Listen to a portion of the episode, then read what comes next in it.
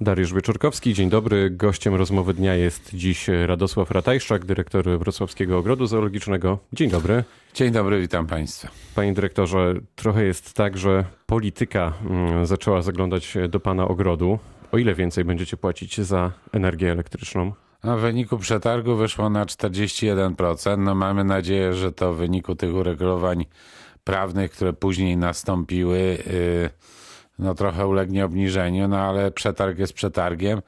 Do momentu, kiedy yy, ta nowa ustawa nie nabierze mocy i yy, dostarczyciel energii się nie wycofa, musimy tyle płacić. To przełoży się realnie na ceny biletów, e, o czym mówimy od kilku dni i zaraz do tego wrócimy. Będziecie chcieli jeszcze próbować negocjować stawki za energię? To w ogóle możliwe? Według nowej ustawy jest to możliwe. Teraz spółka energetyczna powinna nam wypowiedzieć, no a my musimy podjąć nowe działania w ramach prawa innego zupełnie, czyli prawa zamówień publicznych, które jest niespójne z tą ustawą, ale to jest drobiazg.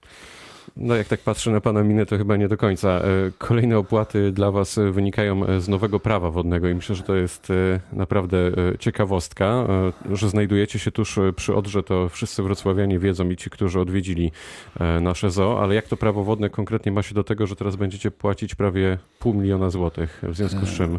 No to jest długa historia, bo... Mamy czas. W starej części ogrodu, w tej najstarszej, gdy ogród był zakładany w 1865 roku, było już starorzecze Odry. Odra zmieniała swój bieg, jak Państwo wiedzą, powstają starorzecze. I to starorzecze zostało zagospodarowane jako stawy w ogrodzie zoologicznym. Został wykonany dopływ i odpływ i tamtędy sobie fragment Odry przepływa. Nie tracąc nic na swojej masie, nie, nie będąc zanieczyszczany i tak dalej. I tak on sobie płynął 154 lata. Czyli odkąd zo powstało? Odkąd, no wcześniej, bo to starorzecze powstały już wcześniej. No, ale od momentu, kiedy jest tam zo, to to sobie tam płynie. No a teraz no, wyszło na to, że ponad 400 tysięcy będziemy musieli płacić przez rok za to, że to sobie tam płynie. No nie zgadzamy się oczywiście z tą decyzją, ale najpierw trzeba płacić, a później można iść do sądu i dociekać swoich praw, co zresztą czynimy, bo jest to głęboko niesprawiedliwe. Myśmy to starorzecze oczyścili. Pięć lat temu było generalne czyszczenie stawów z namułów, zrobiliśmy nowy dopływ, nowe piętrzenia, nowy odpływ, wszystko własnym kosztem. Poprawiliśmy ten przepływ, czyścimy tę wodę, która przez nas przepływa. Zresztą przepływa nie tylko tam, ale przepływa również do Parku Szczytnickiego przez nasz teren. Zasilamy stawy w Parku Szczytnickim. U nas jest też taki osadnik, więc jakby przyczyniamy się do poprawy, a nie do użytkowania tej wody. My jej nie pobieramy, my jej nie zanieczyszczamy, nie używamy do celów gospodarczych głęboko niesprawiedliwe. Zapowiedział pan e, walkę w sądzie, ale jakich konkretnie pan e, argumentów użyje? Jest już pan po jakichś e, pierwszych rozmowach ze spółką Wody Polskie, czy dopiero Nie, to, to no, żadnych panem? rozmów na razie nie było, bo my dostaliśmy po prostu tylko wyliczenie wezwanie. i wezwanie do zapłaty. Ja dokładnie przeanalizowałem z naszymi prawnikami ustawę. I tam są, są możliwości, żeby tej opłaty nie nakładać, jeżeli nie oddaje się wodę i pobiera, nie, pobiera i oddaje nie, niezużytą, to znaczy niezanieczyszczoną, nie służy ona do celów produkcyjnych. Także możliwości są, trzeba tylko trochę dobrej woli. A rozmawiał pan z miastem, z Jackiem Sutrykiem tutaj, żeby połączyć siły jakoś, jeśli też mówimy o Parku Szczytnickim chociażby, bo to też teren miasta jakby nie było. Szukamy w tej chwili właśnie, bo to dopiero się zaczęło. E, ja pytałem również w innych krajowych ogrodach zoologicznych. W dwóch z nich w tej chwili są kontrole, które mają stwierdzić, jakie mają wody i, I, skąd. i ile i skąd i ile za to można jeszcze skasować. E, więc zaczęmy od tej strony. Na pewno będziemy rozmawiać z innymi instytucjami miejskimi. E, mamy zresztą już wyrok sądu z Rzeszowa, który taką opłatę zniósł. A może czas w takim razie połączyć siły jako ogrody zoologiczne? Mówi pan, że rozmawiał pan z E, instytucjami dwie, tak? Jak na razie. Wie pan, tak, czy to jest jakaś to większa, jest większa skala w naszym kraju? To jest po prostu w każdym, w każdym mieście, w każdym województwie jest to indywidualny przypadek. Każdy jest inny, tak?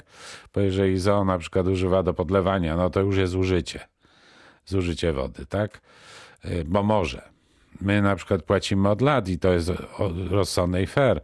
Mamy studnie głębinowe, które używamy do zasilania właśnie systemów nawadniających oraz na przykład do obsługi odrarium. I to jest w porządku. Za wodę głębinową powinno się płacić. My ją pompujemy, zużywamy w jakimś stopniu, oddajemy. Za to się powinno płacić. Natomiast za to, że przez przypadek przepływa fragment Odry przez nasz teren, chyba nie. O ile wzrosną ceny biletów? To już e, przesądzone na 100%? Tak, to znaczy generalnie jest to niecałe 6%, tym bardziej, że część biletów, podkreślam to, dla mieszkańców miasta uległa obniżce. A to dlatego, że mieszkańcy miasta przez dziesiątki lat łożyli na utrzymanie ogrodu ze swoich podatków. To nieprawda, że bilet kosztował 10 złotych. Jeżeli by przeliczyć koszty utrzymania zoo, to ten bilet kosztował wtedy 40 zł. Tylko 30 zł dopłacane było każdemu zwiedzającemu zoo z budżetu miasta. Budżet miasta tworzony jest z podatków mieszkańców. W związku z tym każdy podatek dopłacał na przykład mieszkańcowi Berlina, który przychodził do zoo, 30 zł, czy chciał, czy nie chciał. Teraz jest to urealnione, natomiast posiadacze kart Y, Urban Premium, emeryci posiadający kartę emerycką Wrocławia będą płacić mniej i to jeszcze mniej niż płacili. To jednak dotyczy niewielkiego, tak sobie myślę, niewielkiej części wrocławian mimo wszystko. Jeśli uda się panu zwalczyć, e, wkładam to w cudzysłów, e, podwyżki prądu i podwyżki związane z tym przepływem Odry, e, to jest szansa, że ceny jeszcze się obniżą? Raczej nie, dlatego że mm, no my musimy również rozwijać ogród. Ogród jest jeszcze ciągle wymaga bardzo dużych inwestycji. To to zapytam. W zeszłym roku ogród odwiedziło ponad milion 600 tysięcy turystów. Dzięki temu nasze zoo jest kolejny rok z rzędu jedną z najpopularniejszych atrakcji turystycznych w Polsce. Czyli te wpływy z biletów są. Może pan rozwijać swój ogród. Y, ma pan receptę na, na sukces? Z czego to wynika pana e, zdaniem? Myślę, że właśnie z tego, że zoo stale się zmienia. E, zoo jest jak czerwona królowa z Alicji po drugiej stronie lustra. Żeby stać w miejscu, musi biec.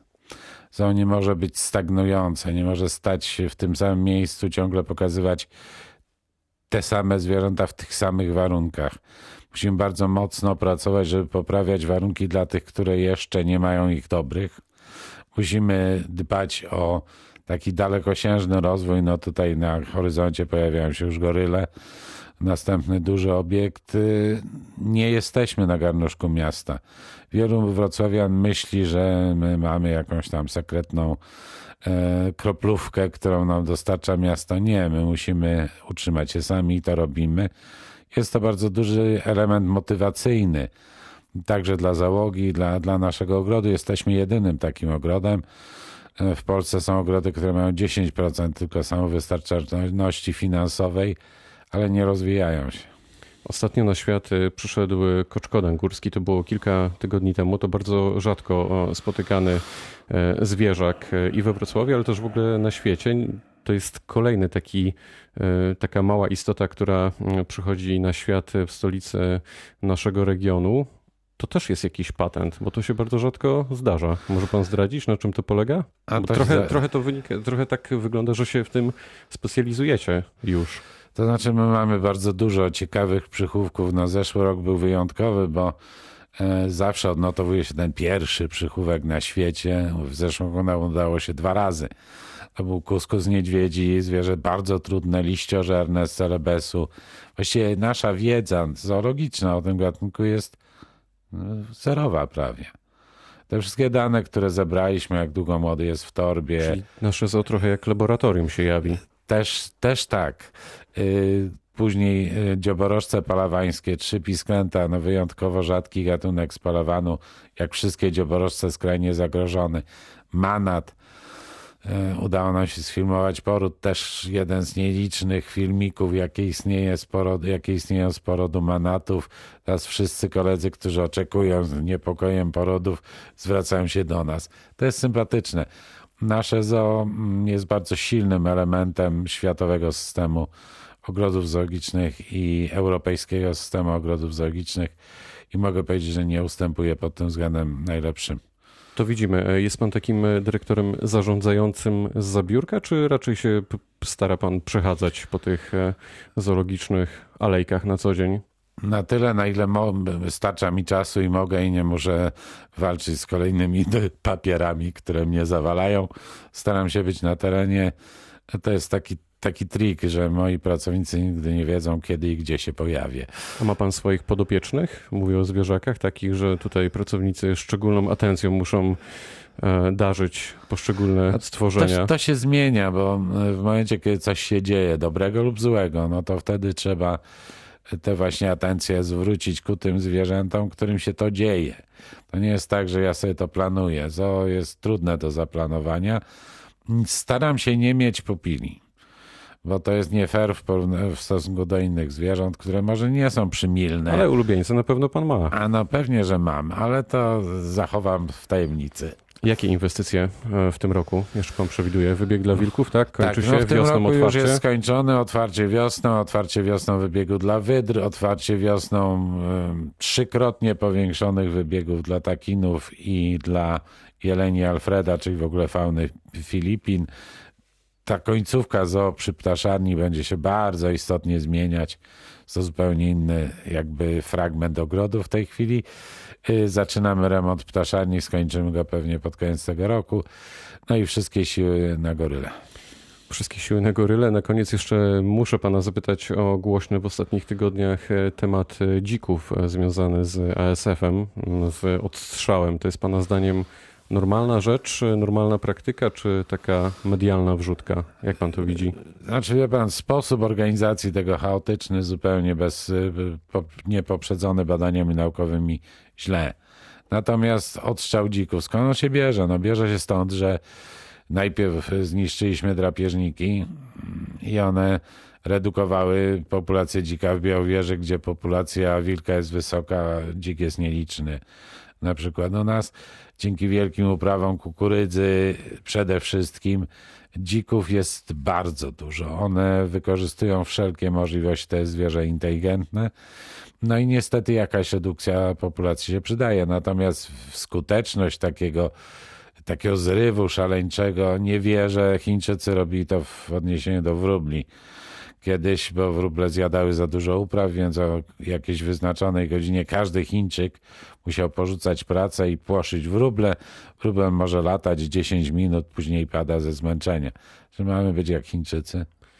Tego nie wiem, ale jak mówimy o ASF-ie, to pana zdaniem tutaj ważniejsza jest bioasekuracja, odstrzał dzików, czyli panowanie nad tą populacją, czy może Normalny, Wszystkie te elementy. normalny odstrzał dzików, taki jak jest prowadzony od lat, czyli ponad 200 tysięcy, redukcja tej populacji, nikt nie zapobiegnie. Przyroda nie lubi pustki. Nie jesteśmy w stanie wytępić dzika i chyba nie chcemy, no bo to już byłoby powinniśmy w ogóle ingerować? Nie.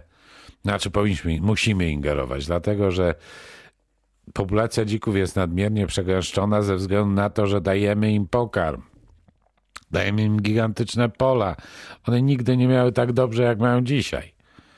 Dlatego samice lochy potrafią rodzić dwa razy do roku w tej chwili. bo mają dobre warunki. Bo mają dobre warunki, są optymalnie odżywione od wiosny do późnej jesieni, siedzą w kukurydzy, wcale nie w lesie. Dzika w lesie dzisiaj trudno znaleźć. On jest na polach. Także no, jakaś działalność adukcyjna musi być, natomiast ona musi być oparta o konkretne plany, konkretne wyliczenia. Nie może dążyć do wytępienia jakiegoś gatunku, bo ich rola w środowisku jest znana i dobra. Dziki są korzystne dla środowiska. To jest jeden z ogrodników lasu. To jest jeden Moderator. moderator tego środowiska. Nie może to być objawem na zasadzie zrywu, że teraz wytępimy sobie dziki. Za chwilę przyjdzie grypa ptasia, to wyszczelamy wszystkie ptaki, tak? No teraz już jest jeden przypadek grypy świńskiej, jeżeli w ogóle jest. O, to już tragedia. Przecież w tym roku 6 tysięcy ludzi w Polsce zginie dzięki komplikacji pogrypowych, umrze w wyniku komplikacji pogrypowych przy zwykłej ludzkiej grypie, więc nie róbmy psychozy, że, że coś takiego strasznego się dzieje. A jeżeli ASF, no cóż, w Anglii była pryszczyca, tam góry owiec, krów spalono i co? I tu stawiamy kropkę. Gościem e, rozmowy dnia był e, dyrektor wrocławskiego ZOO, Radosław Ratajszczak. Bardzo dziękuję. Dziękuję również. Pytał Dariusz Wieczorkowski. Dobrego dnia.